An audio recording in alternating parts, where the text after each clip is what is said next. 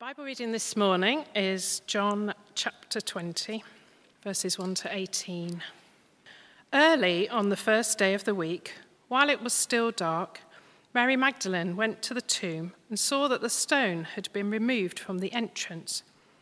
So she came running to Simon Peter and the other disciple, the one Jesus loved, and said, They have taken the Lord out of the tomb, and we don't know where they have put him. So Peter and the other disciple started for the tomb. Both were running, but the other disciple outran Peter and reached the tomb first. He bent over and looked in at the strips of linen lying there, but did not go in. Then Simon Peter came along behind him and went straight into the tomb. He saw the, he saw the strips of, lying, of linen lying there, as well as the cloth that had been wrapped around Jesus' head. The cloth was still lying in its place, separate from the linen. Finally, the other disciple, who had reached the tomb first, also went inside. He saw and believed. They still did not understand from Scripture that Jesus had to rise from the dead. Then the disciples went back to where they were staying. Now Mary stood outside the tomb crying. As she wept, she bent over to look into the tomb and saw two angels in white seated where Jesus' body had been, one at the head and the other at the foot. They asked her, Woman, why are you crying? They have taken my Lord away, she said, and I don't know where they have put him. At this, she turned round and saw Jesus standing there, but she did not realize that it was Jesus. He asked her, Woman, why are you crying? Who is it you are looking for? Thinking he was the gardener, she said, Sir, if you have carried him away, tell me where you have put him, and I will get him. Jesus said to her, Mary.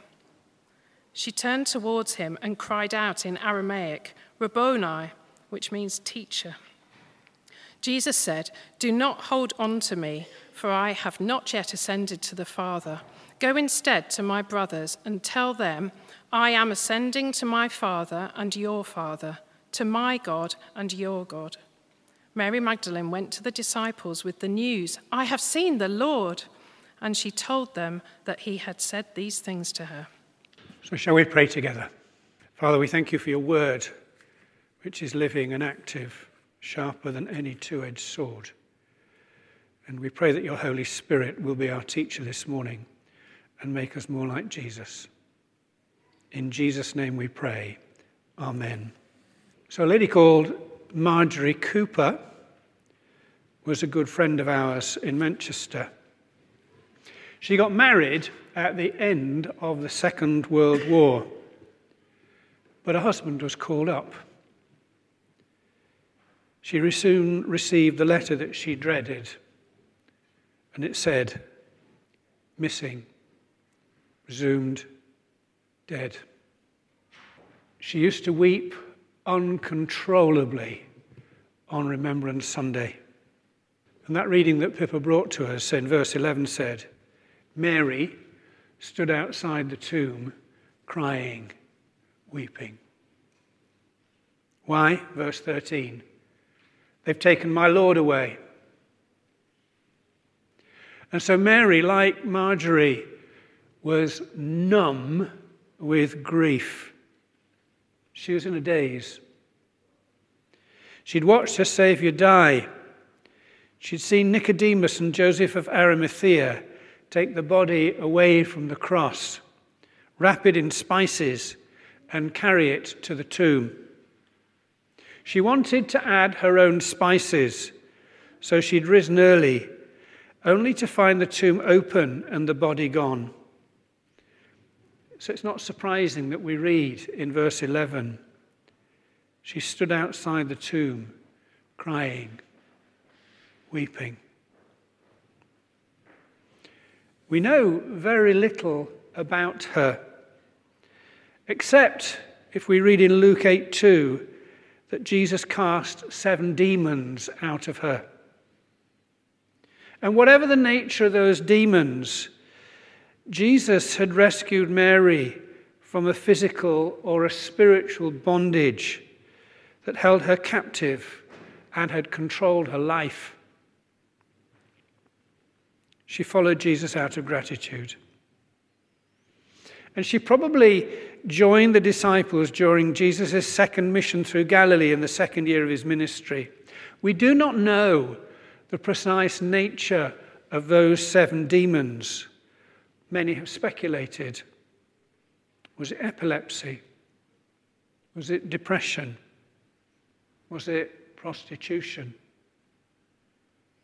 Whatever the nature of those seven demons, she knew what it was to be forgiven. She knew what it was to be cleansed. She knew what it was to be at peace with God and therefore at peace with herself. There are many people like her. They've known God's love, and their lives have changed dramatically They've experienced the joy and the wonder and the excitement of following Jesus and simply couldn't do enough for him. But then comes the identity crisis. Then comes the broken relationship. Then comes the broken confidence. Then comes the broken heart. A loving relationship, a steady job, and it falls apart. So, what was certain is no longer certain. A heart broken in sorrow then the struggle with that crushing weight of depression or low self esteem. Like Mary, distracted, weeping, bewildered. Do you know more time is lost at work through stress than the common cold?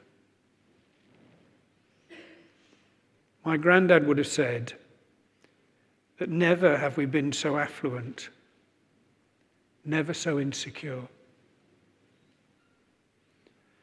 And depression is horrible. And followers of Christ are not exempt. This devoted disciple was depressed because everything precious had been taken away. How did Mary find her way back? Well, here's the key she didn't find him because he found her.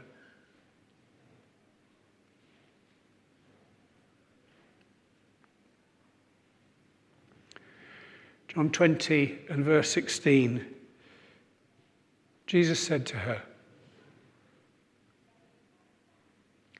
Mary. Jesus knew her name.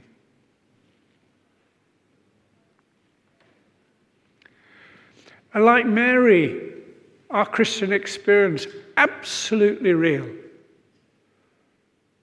You've probably witnessed an adult baptism and seen the joy and the tears of joy. As a bishop, I've seen it often in a confirmation service. I know Jesus loves me. I'm going to shout it to the world. That is real. But Christians can lose their way. It's all right. We can lose our way in doubt, we can lose our way in depression. We can lose our way in bewilderment. We can doubt ourselves. And when we go through these times, we may not know where to begin to look. But here's the key Jesus is looking for us and he knows us by name. One of the great privileges of being a bishop, and it's overflowing with them as your dad knows, is you have easy access into prison. They're often asking you to go into prison when you're a bishop. It's great. I remember one of the early days, I was invited into Nottingham prison, and uh, they give you a tour. and they tell you it's a better prison than anywhere else. Until you've been to the others. And I had a three hour tour of the prison. And they told me how wonderful it was. The prisoners didn't quite say the same, to be fair. And anyway, at the end of this tour, I joined a Bible study of six prisoners who'd become Christians in prison through the ministry of the chaplaincy. Isn't that great? Talk about unseen work. And they're doing a little Bible study. And uh, they're about to finish. And they said something you should never say to a bishop. Have you got a word for us, bishop? You don't do that twice.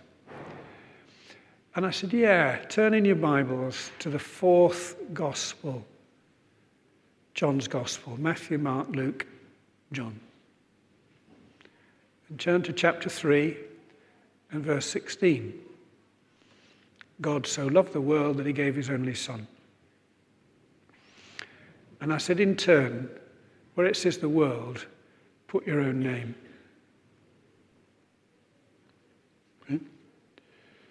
God so loved Jack. Yeah, Bishop, you don't know what I've done. No, but Jesus does, and he still loves you.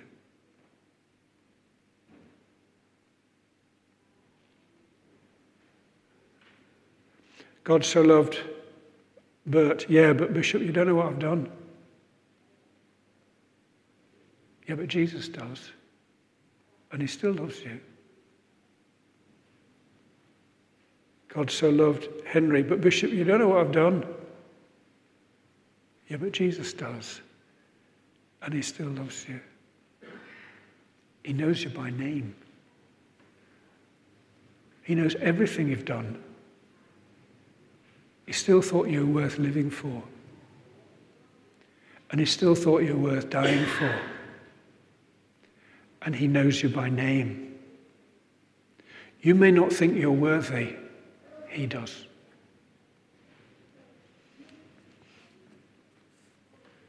You see, it's possible to look back in life and realize that the presence of Jesus was with you. He did carry us through the rough times. He did lead us through the joyful times.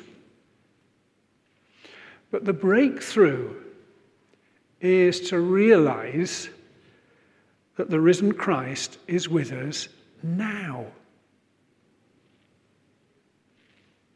And if he's with us now, he will travel with us into the future.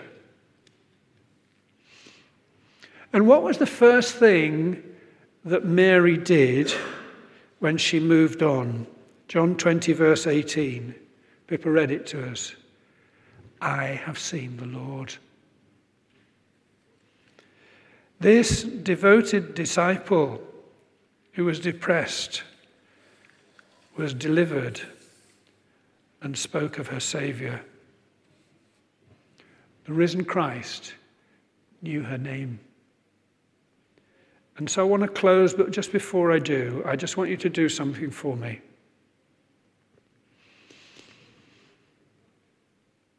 I want you to say to the person next to you, Albert, Bertha, whatever your name is, the risen Christ knows you by name. Will you do that? She didn't find him because he found her. risen Christ knows you by name. Let's pray together. Father, thank you for Mary, for her story. Delivered, met Jesus, struggled. She didn't find him, he found her. And Father, thank you that in the joys and the real struggles of life, thank you that the risen Christ knows us by name. Amen.